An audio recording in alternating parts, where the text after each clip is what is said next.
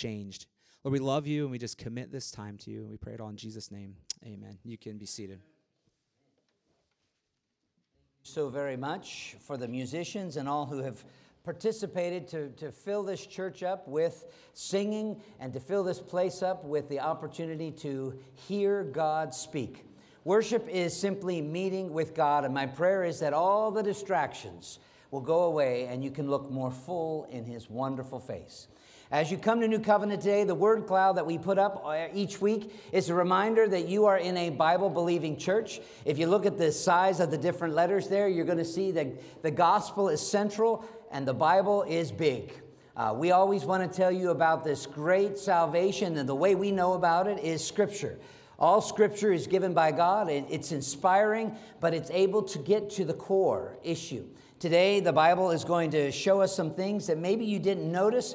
Our text is going to be from Romans chapter 13. Uh, I've been consistently going through the book of Romans. This is found on page 1206 in your Pew Bibles. But let us reverently attend to the public reading of God's inerrant, inspired, infallible word as it was given in the originals. We are here to study the word.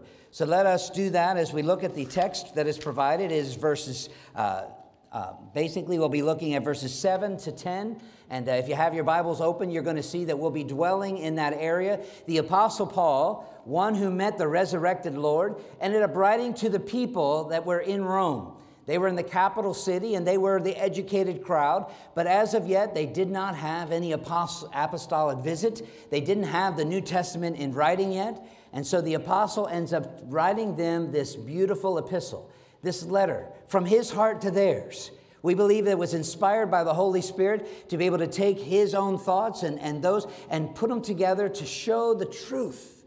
And this treatise is a beautiful treatise. Now, in chapter 13, the, uh, the topic is the government. Uh, we've been looking at that already, and I'll bring, bring that to bear in a few moments, but let's look beginning at verse 7. Pay to all what is owed to them taxes to whom taxes are owed, revenue to whom revenue is owed, respect to whom respect is owed, honor to whom honor is owed. Well, that's a great, thrilling verse to start with for a sermon. Pay your taxes. Uh, the, uh, the understanding of this is going to come clearer as we look at even the next couple verses. Verse 8. He brings up the word owe again. Owe no one anything except to love each other. For the one who loves another has fulfilled the law. For the commandments, you shall not commit adultery, you shall not murder, you shall not steal, you shall not covet, and any other commandments are summed up in the word, you shall love your neighbor as yourself. Love does not wrong, or love does no wrong to a neighbor.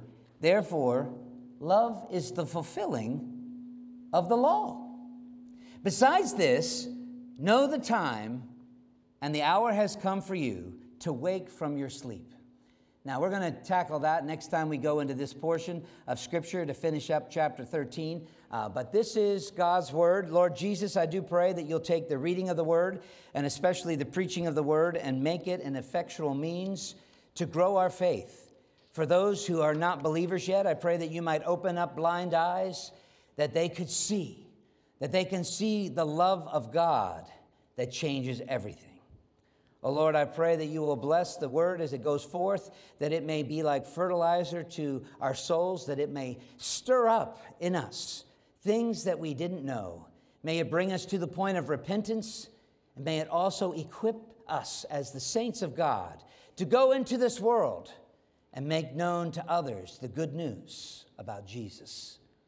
In, in Christ's name I pray. Amen. I think you've all heard this phrase What's love got to do with it? Now, I didn't do justice as Tina Turner did back in uh, 1984 when I graduated from high school. It was one of the hot songs that was uh, played on the radio. Um, but today's message is all about love, and I'm going to be asking that question what's love got to do with it? I want, us, I want us to be able to digest this. We've got love pictures on the bulletin. We've just all survived, uh, uh, we've all survived Valentine's week. Uh, some of you guys did such a good job. You showed up, the rest of us. uh, in being able to treat your spouse well. Um, but the whole point is love should not just be a performance. And we'll find that out in just a few moments. Ironically, during this season, uh, our topic, the culture, is actually something that wants to embrace this topic. In other words, love, L O V E, is not something that the world goes around and says, ooh, yuck. You know, some of you guys may feel that way, but the world actually says, oh, that L O V E stuff, that's cool. In fact, you can love yourself. You can love anything you want to love. And the secular world has, I believe, captured the divine concept, but not understanding it with the divine understanding. They have advanced their own godless worldview through it. And so, if you are a, a person that's growing up in today's postmodern culture, you may have, you hear the word love all the time, but you don't know what it really means biblically. And sadly, this misunderstanding has even crept into the church. So that even inside your own families and the application of it, sometimes we don't really understand what love is. You know, that was another one. I want to know what love is. These guys, all during, during my era, were asking these great questions. During February, we're going to get a dose, a fresh dose, but I want to be able to solicit your understanding of the biblical role, and I hope that it will, you'll be able to let go of any deception that you've picked up over your own years of experience listening to the secular voices and maybe even the secular songs. Today, they push love in lots of different ways. They, they love of self indulgence, the love of big money from the government, the love of a global reset where, with, where they can reimagine this world. There's a lot of free love that's out there. Seemingly, no commitment necessary. And that's why Tina asked the question What's love got to do with it? Her, her, her expression, I had to go back to the song and read it. Uh, it was a long time ago when I first heard it. Uh, she, she ends up painting a picture that's not so good about love back 40 some years ago. You, she says, You must understand that through the touch of your hand, it makes my pulse react, that it's only the thrill of a boy meeting a girl because opposites attract. It's physical, only logical. And you must try to ignore that it means more than that. So back in 1984, Tina is trying to teach all of her audience that love, oh yeah, it, it does what puberty does. You know, it, it, it tickles your fancy, it gets you interested and all those things. But then her chorus comes in, oh, what's love got to do with it? She says, it's only a second-hand emotion. She says, what's love got to do with it? Who needs a heart when a heart can be broken? You see, Tina is expressing the way a lot of the world feels. You get your heart broken, and then love doesn't work anymore. So she just called it a second-hand emotion. A lot of people are claiming to, to reimagine what love is because they don't really know what it means to truly be loved. So many souls are damaged by non biblical excesses of earthly love. And that's why it's so important for us to get it. Today, as I was looking at this passage in Romans chapter 13, uh, there are three questions that came to my mind that need to be answered. And uh, I think you'll be able to understand it as we give you some fascinating and hopefully memorable answers. The first one what is Romans 13 known for? What is it known for? If you were to turn Romans 13 in, what would you be talking about? Government. Thankfully, somebody in the back there spoke up with some boldness. Yeah, if you want to understand the whole governmental concept, almost everyone will go to Romans 13. It's known for government. So the question is why, Pastor, are you preaching about love out of the government chapter? Am I trying to tell you to love the government too? We'll get to that. Uh, second question is uh, Did you notice something as we were reading the text today? They started listing some of the Ten Commandments. And of course, in our church, we do that every second Sunday of the month. We go through the Ten Commandments, you know, where, where the first four are focused vertically and the last six are focused horizontally. Uh, let's see if I can get them right. Number five is honor your father and mother. Number six is honor life. Number seven has to do with uh, be true to your mate. Number eight has to do with, um, with stealing. So, so, and then number nine, don't bear false witness. And number 10, don't covet. Now, when we read our passage today, did you notice that at least four of them were specifically mentioned? It's almost like he had that as a call to worship. Now, so I'm asking this question why is Paul having to explain the Ten Commandments in chapter 13? I want to give you a good answer for that one, too. The third question that comes up is uh, what are you and I supposed to do with this idea of love in Romans 13? Because it's a little bit challenging. How do we apply it in our modern day, in this postmodern era where people are misunderstanding love? and they don't know what love has to do with anything. So, the three answers I'm going to give you, if you have the fourth point sheet on the back, uh, or if you're writing it down, uh, I want to be able to give you these three memorable ways. First, love is the mortar that maintains God's order. It's a good one. Love is the mortar that, that uh, maintains God's order. I'll explain that one as we go through uh, verses uh, basically 7 through, through 8, 9, and 10. Uh, secondly, the third, the question is going to ask, uh, or, or, I want to be able to answer the question about the Ten Commandments. Uh, love is the caulk that connects the commandments. In other words, what you're going to see in this text, the reason he deals with them is that he's connecting them together with love. That's why I call it caulk. Uh, we're having, uh, we had our bathroom fixed and, and uh, they had to put all this stuff in and fix the seals and all that. So it's kind of like some glue, it holds it together. And then the third one is the uh, love is what I'm calling the yellow brick road that links God and man. The yellow brick road that links God with man.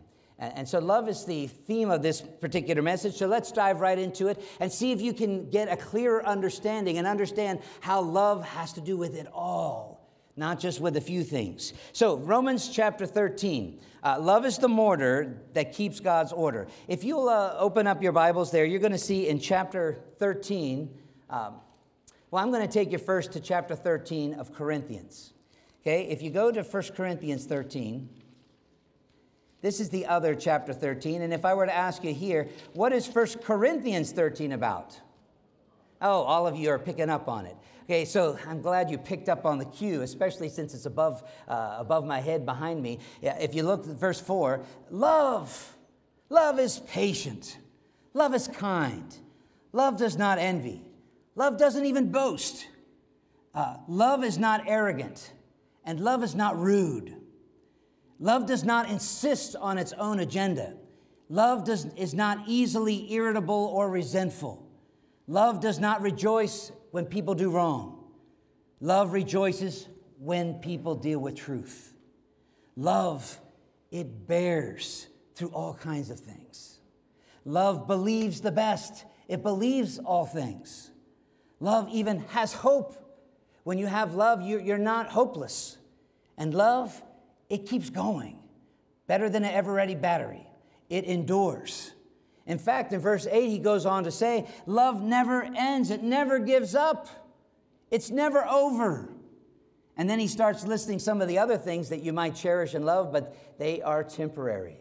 Love isn't temporary. And that's why in verse 13 at the end, now abides faith, hope, love, um, but the greatest of these is love.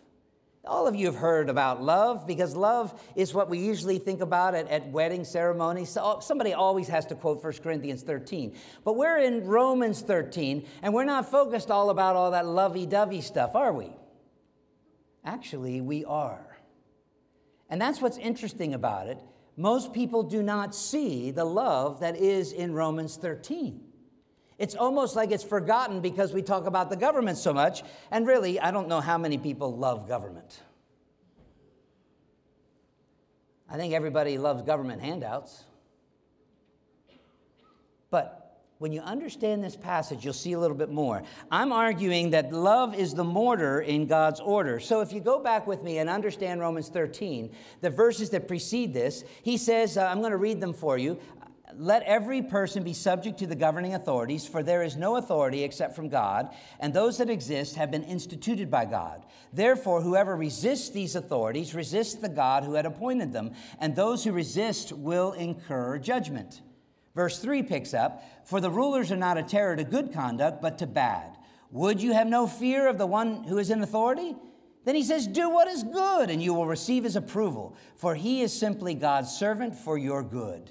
But if you're going to do what's wrong, then you should be afraid, for the government is not, does not bear the sword in vain. For he is the servant of God, an avenger who carries out God's wrath against sin, against wrongdoing.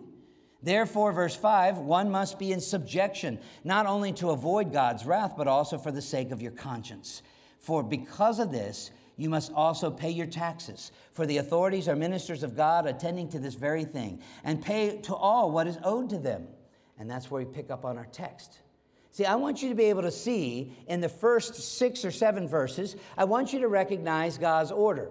And those of you that remember the picture that we had up two weeks ago, it was about the picture of a, an intersection.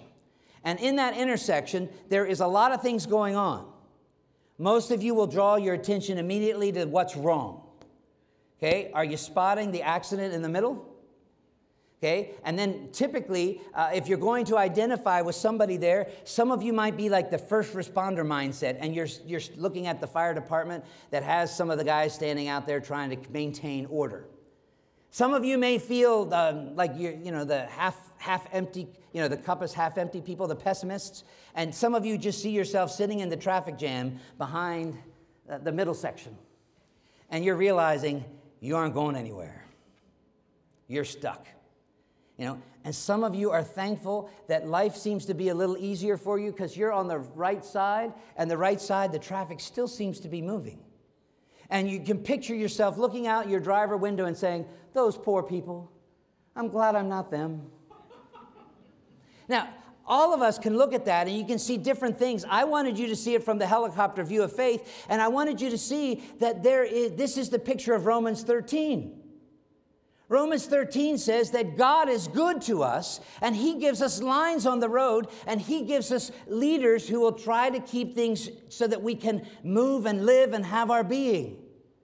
Okay, there's order. The lines on the road, and even telling people to drive on the right side instead of the wrong side. I mean, all these things make sense. And when we look up there, almost everybody in this room understands what those middle lanes are for.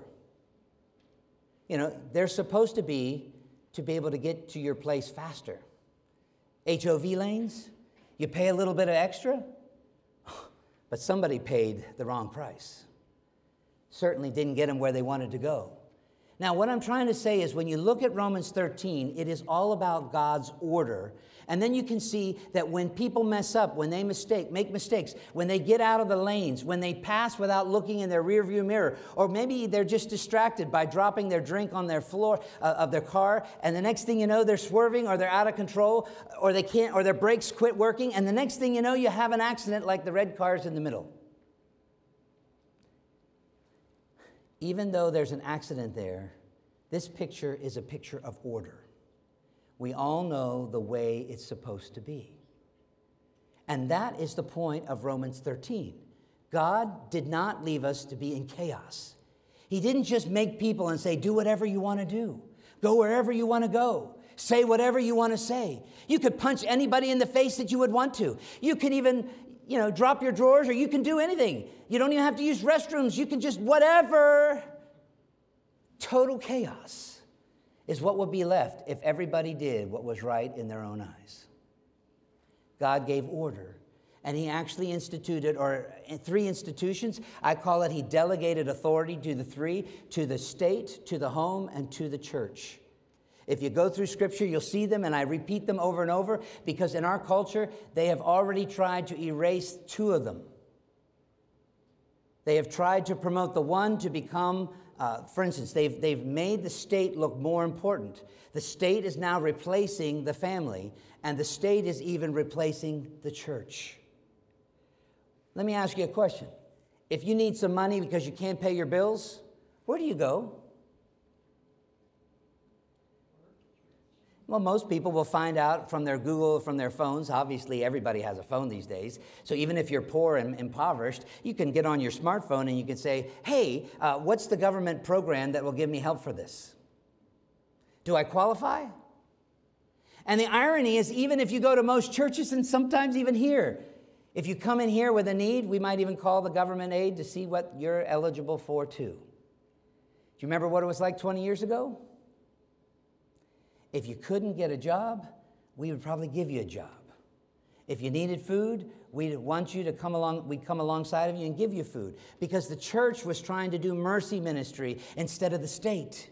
And, and I liken it to the home. Uh, if you watch what's going on in these new elections, the last one that happened in Virginia, a lot of parents were realizing that parental authority was under attack. Who gets to decide what your children learn? Do you? In this day and age, right now, there's other bureaucrats, there's other people that are making the decision what's acceptable and what's not. I still remember seeing that, uh, that one clip of, of a library over in, uh, in Virginia where they said, These are books that, you're, that adults don't want you to look at. And tempting the young people to be reading things that have a different world and life view than what we grew up with. Now, I, I am saying that in this particular thing, what's love got to do with it? And uh, now that you understand order is first is Romans 13, then let me pick up here in our text, uh, beginning in verse 6. For because of this, you pay your taxes. In other words, because God has put order in there and He has assigned people, He's delegated authority to people to maintain some kind of order instead of chaos, He says there's going to be some cost to you. In other words, they go they are going to do the order, but it's going to have a price tag. You can read about this in 1 Samuel chapter 8 as well. When I was teaching this class to my son, uh, doing the homeschool stuff, we were realizing that when the people wanted a king to be just like the other nations, Samuel tells them, he says, I don't want to give it to you. God should be enough. He's the one that set order. But they say, oh no, we want to be like the rest of the nations and have a king. And so he says, okay, then you're going to have to pay taxes. You're going to have to go to war. You're going to have to uh, give up your daughters to do uh, civil service and all this kind of stuff. There's a price tag.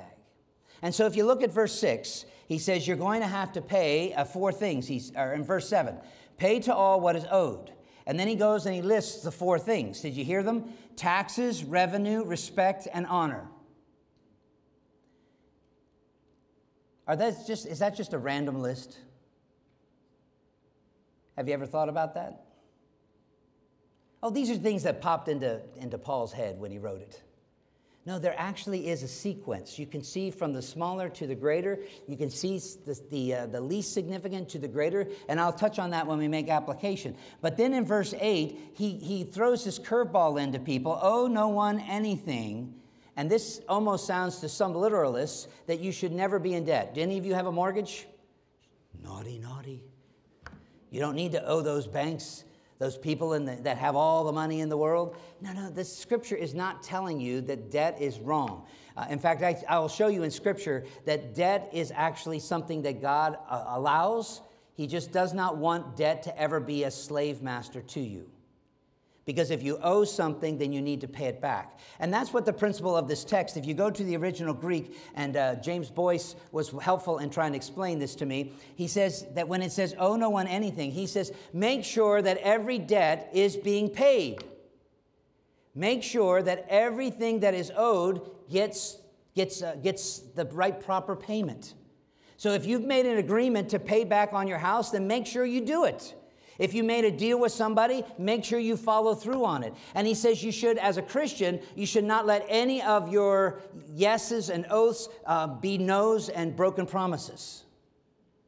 He says, give what is due. And he gives it, and then he says, and then he's, the summary of this is um, love each other. This is a debt, or this is an obligation, or this is a responsibility that we cannot ignore. And then he goes on in verse 9 to talk about the commandments. But the first point I wanted to really drive home for you is that, uh, that this order stays together because of love. And I've been using the analogy of the, the mortar with the bricks. Uh, back a few years ago, our church sent a mission trip down to Mexico.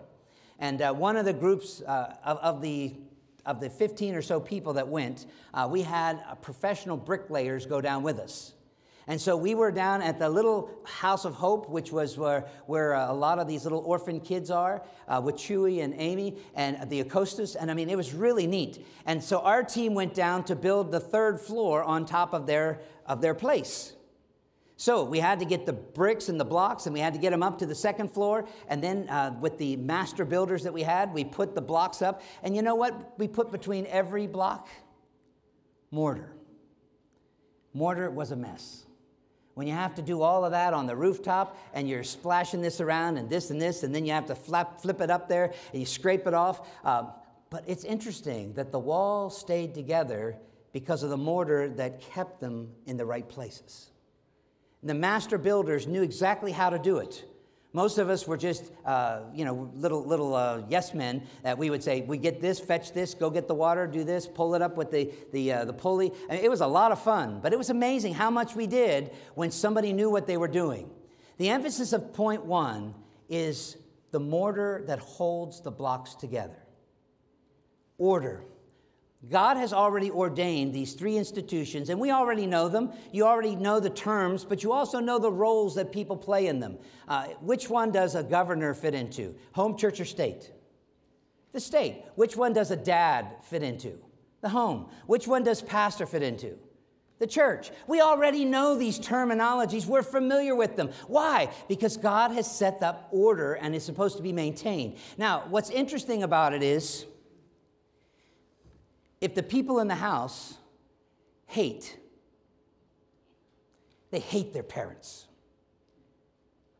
or the husband hates that woman, or the wife says, ah, I do better with the dog than with him. If there is this ungodly spirit in the home and there is no L O V E, guess what kind of a house that's going to be? Pretty horrible. Can you see how love is the mortar that holds that together? In the church. If you look around and you see God's people and they're going around, and today when I said go talk to somebody, and you're like, actually, you look down so nobody will look at you. And you pretend that you're doing great. You see, part of the reason for asking you to go around and meet somebody new is to show you that you're not alone in this world. We are God's people. This is the body of Christ. And if love doesn't abound here, what is church? If love doesn't have anything to do with it. It's weird how we sometimes throw that term around I love you, I love you. And then our actions don't show that we love you. But love should abound in the church. And this is why I'm making the application. The mortar in the state is love well as well. Now, it's a little interesting here because when you look at it, how do we love everybody in our, in our community? How do we love everybody in our state of Delaware? How do we love everybody in, in America? Come on, Pastor. I can't love those people. Look at what they've done. No, if you look at the text, what we love here is civility. If you look at how it comes back, he ends up saying, love is the mortar that holds the order together. And the order is, is that we have to live in community. We have to live with people that don't agree with us, that vote different causes, that prioritize different things. And that's why he goes down that list of saying, hey, you remember you should give taxes, you should give revenue, you should give respect, and you should give honor. And I come back and let me translate them for you a little bit more. The first one is you ought to pay for things that you use. The word isn't taxes in the, in the Greek.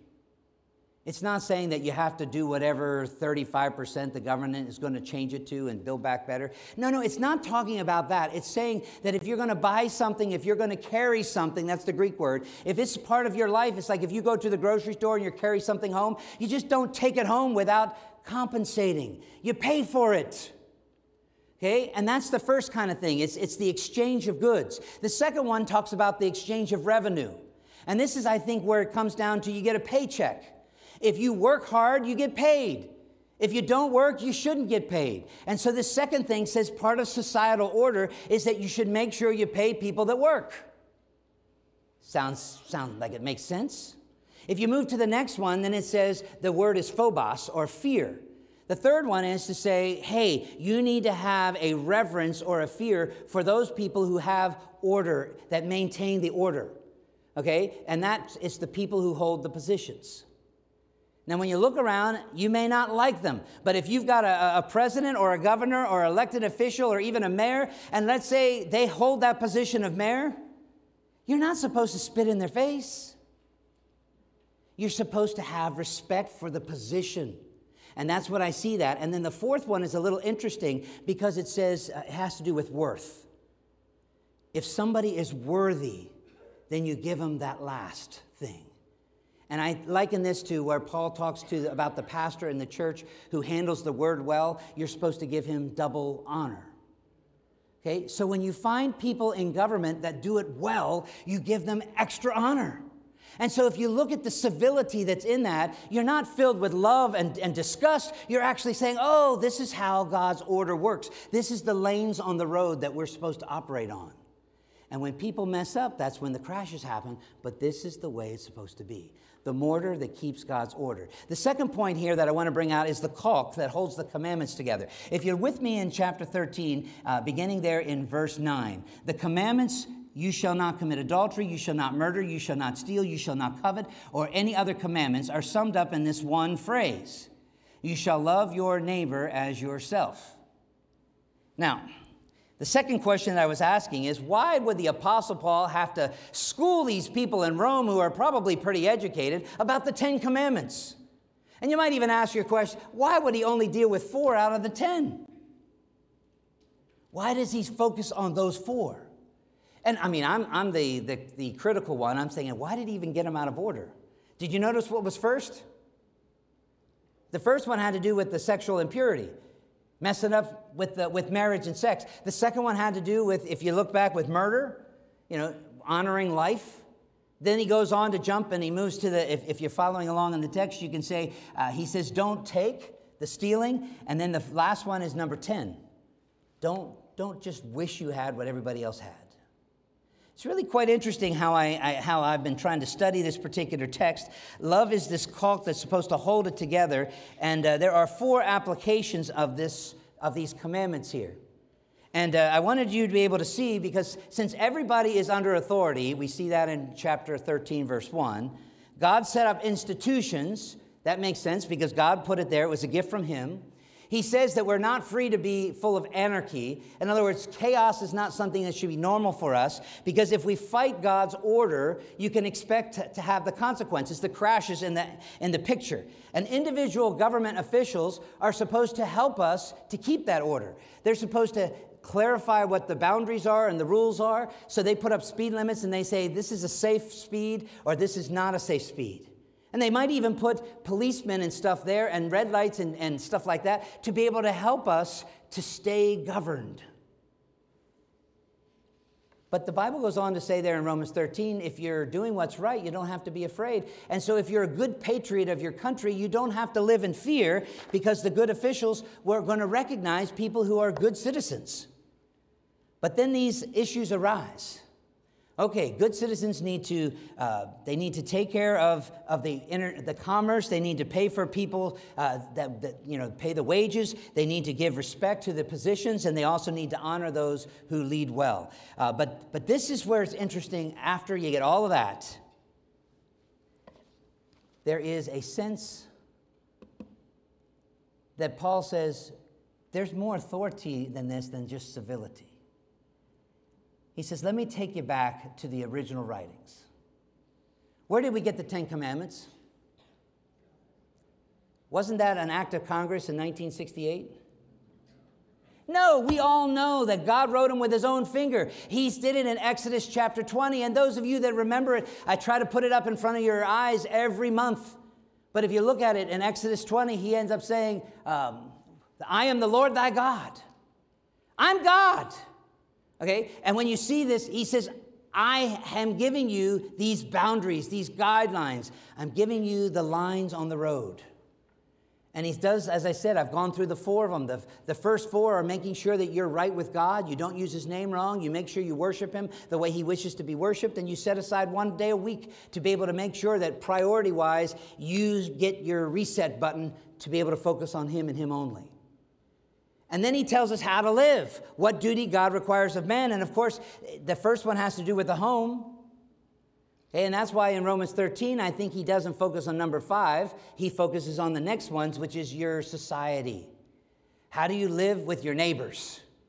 And it's quite interesting how you see them all fleshed out here. This caulk that holds them all together, um, it's supposed to help us. Love connects all of them. If you look at all the commandments, they all make sense because of love. Uh, I went back to another old song, Captain and Tennille. 1975. Love will keep us together. Okay? Think of me, babe, whenever. Uh, but, but the interesting thing about this is that uh, the phrasing of love here is that love is going to protect from messing up.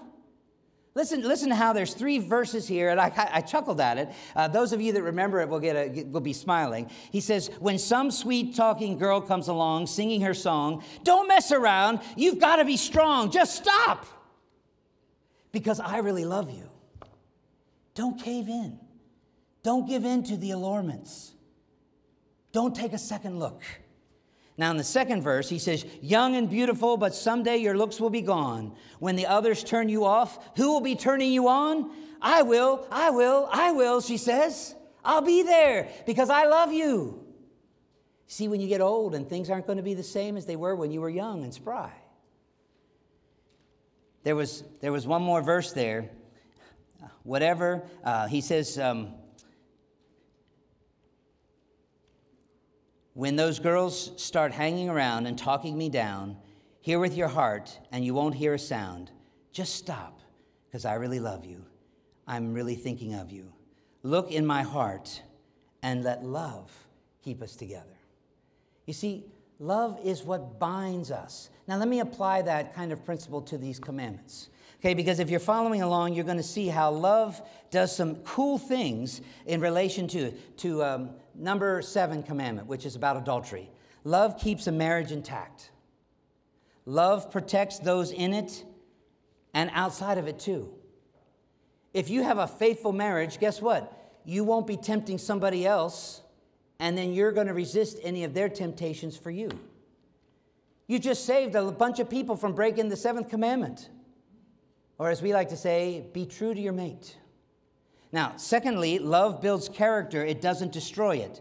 If you look at commandment number six, thou shalt not murder, don't take somebody's life, don't destroy life. And some of us would apply that from, from conception on to the old age. Everybody's life has value. And so you, you build those people up rather than tearing them down. If you destroy someone's personality or if you go after their character, you have begun to destroy them and break the sixth commandment. But love doesn't do that. Love builds it.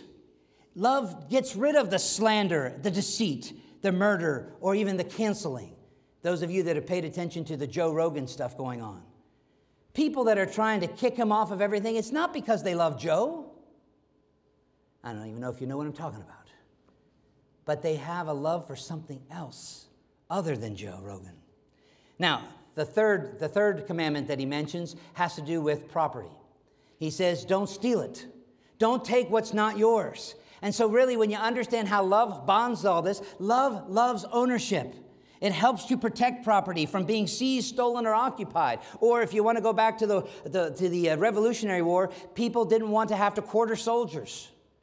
There was a, design for saying, hey, this is my property. I, I'm going to take care of what I have. And so you have a love for ownership. And the, the last one there, that love uh, overcomes covetousness, the 10th commandment. Because actually, love honors satisfaction. What do you need that you don't have right now? There's a lot of wishes. You know, I wish that I could eat as much as Santi did yesterday. Three and a half plates of that stuff. It was really good. But I can't handle that. What do we, when do we get satisfied? What satisfies us? Contentment with life that God has given us. See, love allows you to be content who you are. And if you don't have love, then you're going to, let me, I wrote this down. You'll end up, you'll end up envying. You'll decide to reinvent your world. You might even suggest that you change your identity because you don't like what you've got, or you'll be dissatisfied with, the, um, with, your, with your status in life. Maybe you're the fifth kid instead of the first. Maybe you're dissatisfied with, with, the, um, uh, with, the natu- with the natural sexual relationships, and you'll come up with some alternatives. Maybe you'll be dissatisfied with the whole family unit thing and just say, Who cares about marriage? Let's just live together. Let's just have babies if we want. Willfully experimenting with the unnatural lifestyles, substituting God's order for a godless humanity, all because they oh, don't love contentment. Do you see how the caulk that holds the commandments together is that if you have this kind of love inside of you, you're not going to be a difficult person in society. And that, that's why it fits in with Romans 13. Now, I want to make the application on the last. Love is the yellow brick road that leads us into a right relationship with God. This one was a little bit harder to, to find, but I can tell you my question when I'm reading all through seven verses, verses 7 through 10 so, what's love got to do with it for us? And uh, I was triggered by a Valentine's uh, song that I heard, and I, I, liked it. It had the word Yellow Brick Road in it, uh, and it wasn't the old, old one, it was one of the newer ones. Uh, it, it, was connected with that new hit release by uh, J-Lo. Um, she says, uh, Love. love is an interesting one. Let me read you verses of it.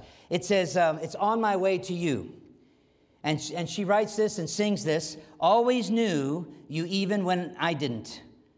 Uh, he always knew you even when I didn't know you. It doesn't make sense, but, but it does. She says, I was on my way to you.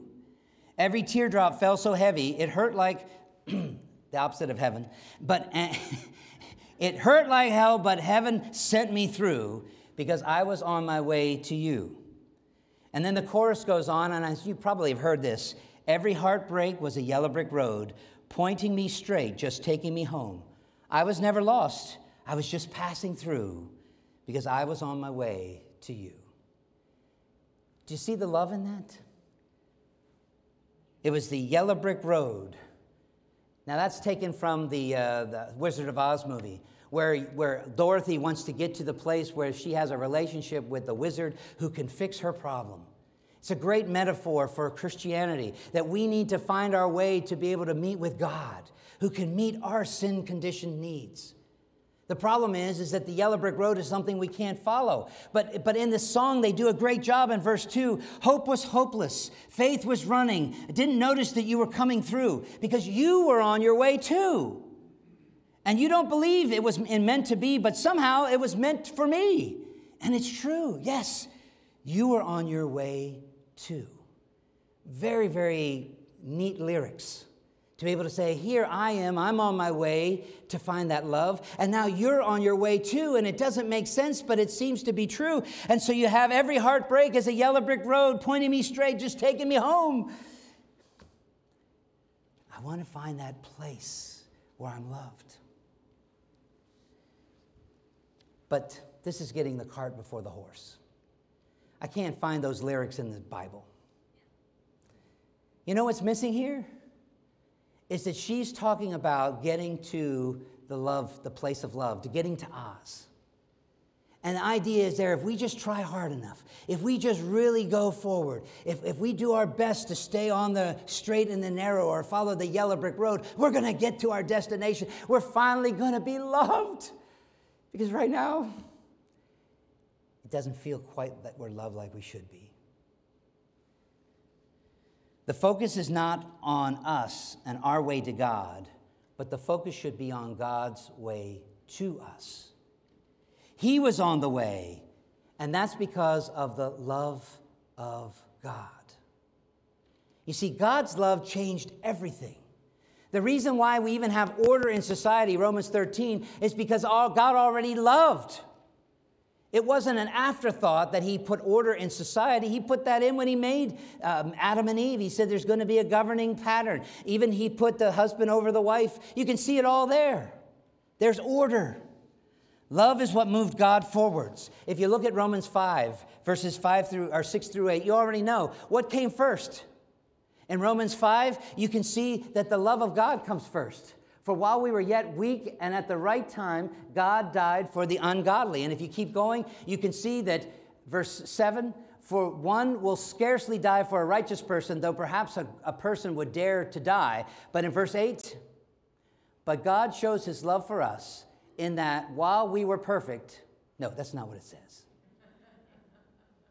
while we were a mess, God was running to us. If I took you to, to John 15, 13 through 16, You also can see it again, the, uh, the, the one who is loved by Jesus. He ends up writing, Greater love hath no one than this, that he would lay down his life for his friends. And if you go on, you are my friends if you do what I command you. Notice the Ten Commandments is in play. No longer will I call you a servant, for the servant does not know what the master is doing, but I have called you friends. For all, for all that I have heard from my Father, I have made known to you. He says there is a loving relationship there, and it's not just like a blind obedience to some statue. There is an intimacy that comes. And that's why John 3:16 is familiar to everyone here. For God so hated the world. No. God loved people. He did it. He did something while we were a mess. And that's why I want to be able to highlight these words that my mom had sung at my dad's funeral. The love of God is greater far than tongue or pen could ever tell. It goes beyond the highest star and reaches to the lowest hell. The guilty pair bowed down with care. God gave his son to win. His erring child he reconciled and pardoned from his sin. You see, the love of God is the amazing part of it. Now, some of you might be jumping right to Luke chapter 10 and the prodigal son and say, Oh, oh no, we're relating to the prodigal. He ran to the father. Let me tell you, the prodigal son was known for running away from the father. The prodigal son was known because he said, I don't want what the father has. I, I reject it. I, wanted, I don't want to even be associated with it anymore. And he took off and he lived his life in disorder. He did whatever he wanted to do until he ran out of money. And it was at that point that the love of the Father reached him wherever he was, way, way, way out in the uttermost parts of the earth. Scripture says in the story that he was feeding pigs uttermost parts of the earth. The love of God reached him there. And God opened up his blind eyes to finally see the truth the Father's love. And he says, I'd rather be a doorkeeper there.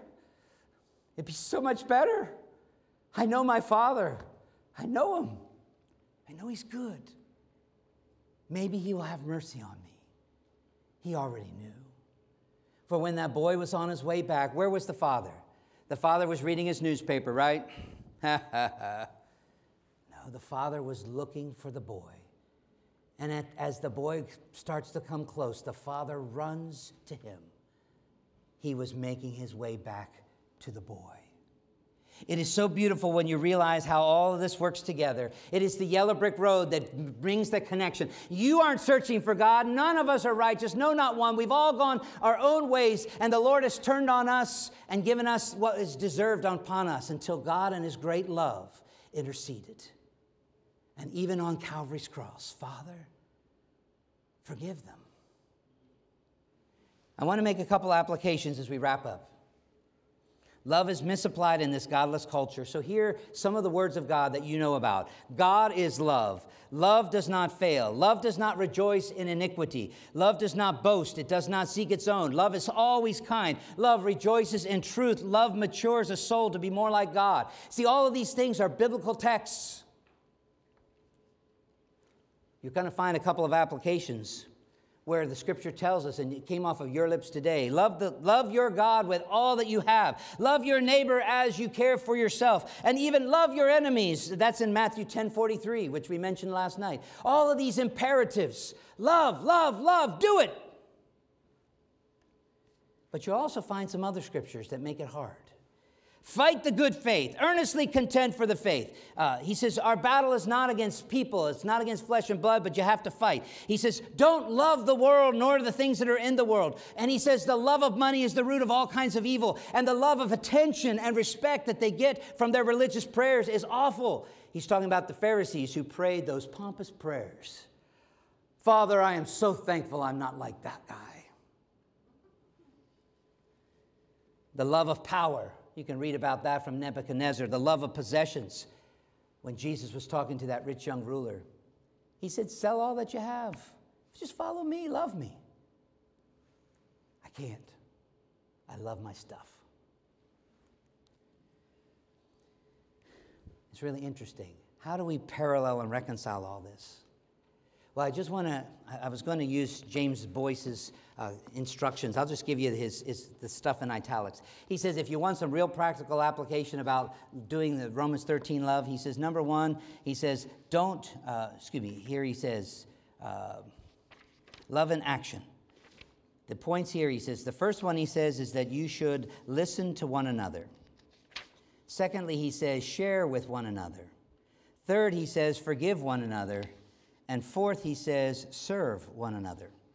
Those are real practical advices. And when you go home, you might want to think through that a little bit more. I just wanted to bring a little clarity to some of the confusion. I believe that love is an interesting commodity because it's not something that you can buy or purchase. You can't get it at Sam's or Walmart. They may smile at you, but you're not going to get the love of God there. The love of God is God's to give. See, and when you understand the definition of the term love, love is giving. For God so loved the world that he. Okay, you, you see it yourself. When God demonstrated love, he gave what was needed, not what was wanted. Nobody wanted Jesus to die. Nobody would have said, Oh, please come down and die for me. No, Peter even said, I don't want you to die, Lord. See, that's where our, we, we think we need something different than what we really need. Love meets needs. And it gives and it gives and it gives to meet those needs. But now, there's this other commodity. When we say that we have to love our enemies, it's really kind of interesting. You have to be careful on, on misunderstanding all of this stuff. If you, if you practice Romans 13 love, then you definitely give anybody in your community civility. You give them decency. You give them respect for the positions they hold, and you give them position, respect as their neighbor. Because he said, Love your neighbor as yourself. And who is your neighbor? Well, Jesus explained that. He said, Look at the, the Good Samaritan. It's the one that has a need, the one that God opened your eyes up to see the need. That's what you're supposed to try to meet it. You're not responsible for everybody in the world's needs. But if you're going to love your neighbor, you're going to notice the needs that they have, and you're going to try to give to meet that need. Love meets needs. Now, if you have an enemy, you try to figure out what they need. I have some theories about how to minister to your enemies. Scripture gives us multiple positions. When, he, when they said earnestly contend for the faith, and when they talk about some of the sins that were going on in the church, whether you go to Jude or whether you go to First Peter, there was always this, this challenge of uh, you can't just roll over and say, oh, everybody can do whatever they want to do. I don't want anybody to be upset. No, but there is wrongdoing that has to be corrected. If you go to 1 Corinthians, the first four or five chapters are all about the sins in the church, that the sinners were the Christians. And, the, and he writes 2 Corinthians to tell them about the love of God. 2 Corinthians 5 14 through 21 says, The love of God constrains me to do this. It forces me to do it. It's like a magnet that I can't stop. God's love flowing through me. And see, that's the application of this love. When you realize that the love that we share as Christians is not ours, we're basically a conduit. God pours it in, and it flows right through us. I was going to use an analogy of the excretory system, but it's not really cool. Okay, what goes in? Okay, it's supposed to come out. And if God's love is filling you, then it should flow out of you. And it should be evident 24 7 with every relationship you have. And some relationships are going to be a little bit more, less intense, and some more intense. When the Bible talks about loving your spouse, is that the same kind of love as loving your neighbor's wife? You all laugh. There's a clear difference. So when God says he loved the world, but then he tells us in 1 John 4, don't you love the world? You realize that he's not talking about a difference in love, he's talking about the object of that love. Because if the love of the Father is flowing through you, you can't love the things that are temporal. You can't love the things that are going to perish. You can't love the wood, hay, and stubble. If you do, you're just a fool. Lay up yourselves your treasures in heaven because the love of God is eternal, it never fades. I'm not sure if we get to heaven that we'll even know who our spouse was. I think we will. I think it's going to be a little different, though, because our spouse is going to have the same needs. Good thing Tracy won't have to deal with my needs. I'm a very needy person, right? Now, when, when you think about this love that flows through you, it's amazing. It's amazing. Changes everything. That's why we can be the best citizens, Romans 13. And if you go back to Romans 12, which we'll be preaching later, uh, let, me, let me read it for you. Romans chapter 12, verse 9. Let your love, this is writing to Christians before he gets to chapter 13. Verse 9 of chapter 12. Let your love be genuine. Make sure that you hate or abhor the bad stuff. Hang on with both hands to the things that are beautiful, lovely, just, and pure, good. Love one another with an affection. Not because you have to, but because you want to. When I asked all of you to greet your neighbor, some of you are a little struggling with that. I don't know those people. They might not like me. Maybe they have bad breath. I don't know. It doesn't matter. With brotherly affection, outdo each other in honor. That's why he ends up saying, giving honor to whom honor is owed, as chapter 13 brings up. The last thing I wanted to read is 1 Timothy chapter, uh, 1 Timothy chapter 1. When I was looking at the text, this is an application that the preacher man gave to Timothy. Uh, 1 Timothy chapter 1, verses 5. Um, just finish up with this thought that since love is a fruit of the Spirit, it's the first one. Galatians 5, love, joy, peace, patience. Love flows through us because God first loved us. Love is being perfected in us. This is a part of what it means when I was a child, I spake like a child, I loved like a child. But when I became a man, the childish things went away and I became mature. And that's why by 1 Corinthians 13 says love is the best. Even though our hearts are idol factories and they produce a lot of substitutes and we break the first commandment all the time, we're supposed to give thanks to God for his steadfast love. And 1 Timothy, and then I'll pray after this. He says, he's writing, this is uh, 1 Timothy writing to this young preacher boy. He says, The aim of our charge is love. I never really noticed this before. That's what we're aiming for. We want you guys to know what love is. We want you to know what love's got to do with it. The aim of our charge is love that flows or issues from a heart that is pure and from a conscience that's not seared, it's good, and from a faith that's really real. He says, sadly, verse 6 some people, they've swerved away from this kind of love. They haven't made the mark. They've wandered away talking about things that are vain and empty. They're just caught up with things that don't matter. Verse 7 they desire to be the experts, the teachers of, of the law of the way it should be. But they're lacking the helicopter view of understanding. They don't really get it. They're short sighted. Either they're, they're without understanding either what they are saying about or what they about which they are making their assertions. It's so sad. Timothy are, is, is trying to be taught when you're working with these new churches in, in, uh, in Ephesus. He says, the aim is to get going back to love, go back to love, go back to love. Verse 8 Now we know that the law is good if one is, uses it lawfully. You can manipulate it, you can become legalistic, but he says if love is the champion of the law, if it's the caulk that holds it together, then it's a beautiful thing, and you'll understand that the law was not laid down just for the just, but it was given for the people who live in society the unjust, the ones who are disobedient to God because they don't know Him. They're ungodly, they're sinners, they're unholy, they're profane. They strike their fathers and mothers, they're even murderers. They, they don't do the commandments, they just do what feels good to them.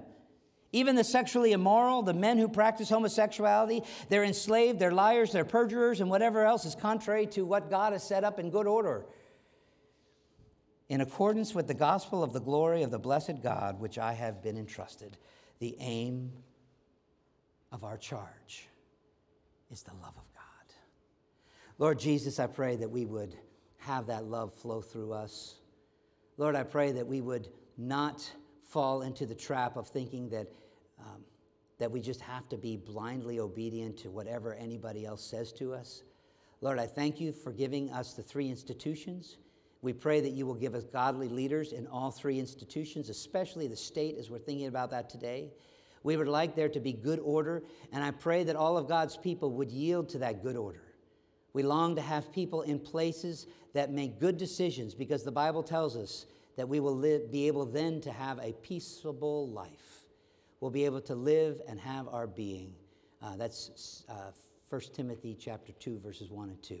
Lord, I do pray that as we're here today and love is in the air, and we care about our neighbors and we hear all these verses, that you would help us to love you first and foremost, because everything has been the yellow brick road. Your love has brought you to us. And because we are now in Christ, because the love of God has been shed abroad in our hearts, everything is different and that love now is at work in our hearts to change us. Philippians 1 6 says you're perfecting that love in us. Even in Philippians 2, verse 5, you're turning us to be even having the mind of Christ to see things the way Christ sees them, and recognizing that our time on this earth is really not just to build up barns for ourselves and to build, build bigger bank accounts, but it is to love one another while we have the opportunity, since our life is brief. We thank you for the love of God. It's so amazing. And I pray that we will have the love of God on our lips, but may it also be adorned in our life.